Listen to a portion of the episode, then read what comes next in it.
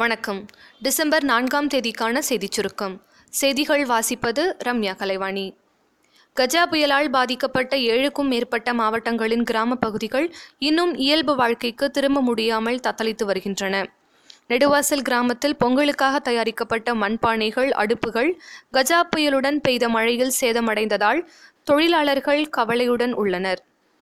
மேகதாதுவில் அணை கட்டுவதற்கு மத்திய அரசு உதவினால் அது தேசத்தின் நலனை பாதிக்கும் என்று பாராளுமன்ற துணை சபாநாயகர் தம்பிதுரை தெரிவித்துள்ளார்.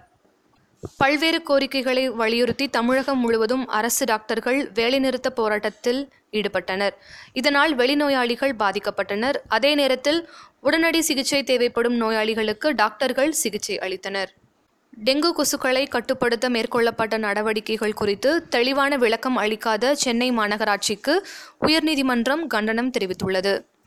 முன்னாள் முதலமைச்சர் செல்வி ஜெயலலிதாவின் மரணம் தொடர்பாக விசாரித்து வரும் ஆறுமுகசாமியின் விசாரணை ஆணையத்தில் இன்று அப்பல்லோ டாக்டர்கள் ஆஜராகி விளக்கம் அளித்தனர். பீகார் கேரள மாநில எம்பி எம்எல்ஏக்கள் மீதான கிரிமினல் வழக்குகளை விசாரிக்க மாவட்டம் தோறும் சிறப்பு நீதிமன்றங்கள் அமைக்குமாறு உச்சநீதிமன்றம் இன்று உத்தரவிட்டுள்ளது. சென்னையில் முழுக்க முழுக்க இந்திய உபகரணங்களை கொண்டு தயாரிக்கப்பட்ட ட்ரெயின் எயிட்டீன் என்ற ரயில் மணிக்கு நூற்றி எண்பது கிலோமீட்டர் வேகத்தில் சென்று சாதனை படைத்துள்ளது.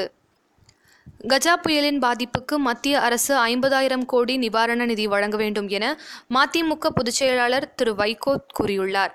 திருச்சியில் நடைபெற்ற போராட்டத்தில் பேசிய அவர் தேர்தல் பிரச்சாரத்திற்காக கூட பிரதமர் திரு மோடியை தமிழகத்திற்குள் வரவிட மாட்டோம் என்று கூறியுள்ளார்.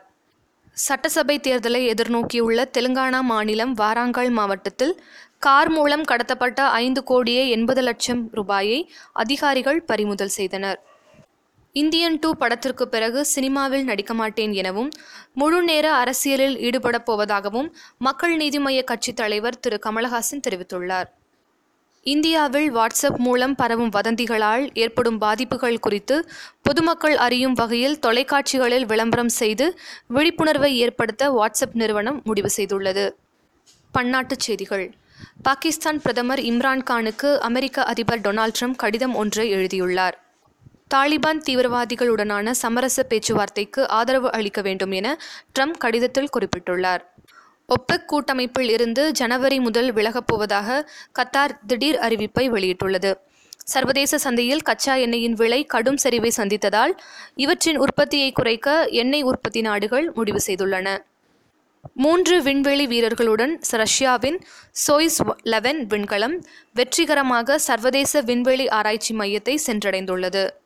பங்குச்சந்தை இன்று சரிவுடன் நிறைவடைந்தது. மும்பை பங்குச்சந்தையான சென்செக்ஸ் நூற்றி ஏழு புள்ளிகள் குறைந்து முப்பத்தி ஆறாயிரத்தி நூற்றி முப்பத்தி நான்கு புள்ளிகளாகவும் தேசிய பங்குச்சந்தையான நிஃப்டி பதினான்கு புள்ளிகள் குறைந்து பத்தாயிரத்தி எட்நூற்றி எழுபது புள்ளிகளாகவும் இருந்தது. விளையாட்டுச் செய்திகள். பிரான்ஸ் நாட்டில் உலகின் சிறந்த கால்பந்து வீரருக்கு வழங்கப்படும் ஃபலோன்டியார் விருது இந்த ஆண்டு லூகா மேட்ரிக்கு வழங்கப்பட்டுள்ளது. திருப்பதியில் நடைபெற்ற பதினாறாவது தேசிய ஜூனியர் தடகள போட்டியில் நான்கு தங்கம் ஆறு வெள்ளி நான்கு வெண்கலம் என மொத்தம் பதினான்கு பதக்கங்களை பெற்று தமிழகம் பதக்கப்பட்டியலில் இரண்டாம் இடம் பெற்றது. ஏழு தங்கம் ஒரு வெள்ளி ஒரு வெண்கலத்துடன் மத்திய பிரதேச மாநிலம் பதக்கப்பட்டியலில் முதலிடம் பெற்றது. வானிலை அறிக்கை. தென்கிழக்கு வங்கக்கடலில் வரும் ஆறாம் தேதி புதிய காற்றழுத்த தாழ்வு பகுதி உருவாகும் என இந்திய வானிலை ஆய்வு மையம் தகவல் தெரிவித்துள்ளது. நாளைய சிறப்பு. சர்வதேச பொருளாதார மற்றும் சமுதாய முன்னேற்ற தன் ஆர்வலர்களின் தினம். மேலும் வால்ட் டிஸ்னியின் பிறந்த தினம். கல்கியின் நினைவு தினம் மற்றும் முன்னாள் முதலமைச்சர் செல்வி ஜெ. ஜெயலலிதா அவர்களின் நினைவு தினம். இத்துடன் இன்றைய செய்தியறிக்கை நிறைவு பெறுகிறது. மீண்டும் நாளை சந்திப்போம்.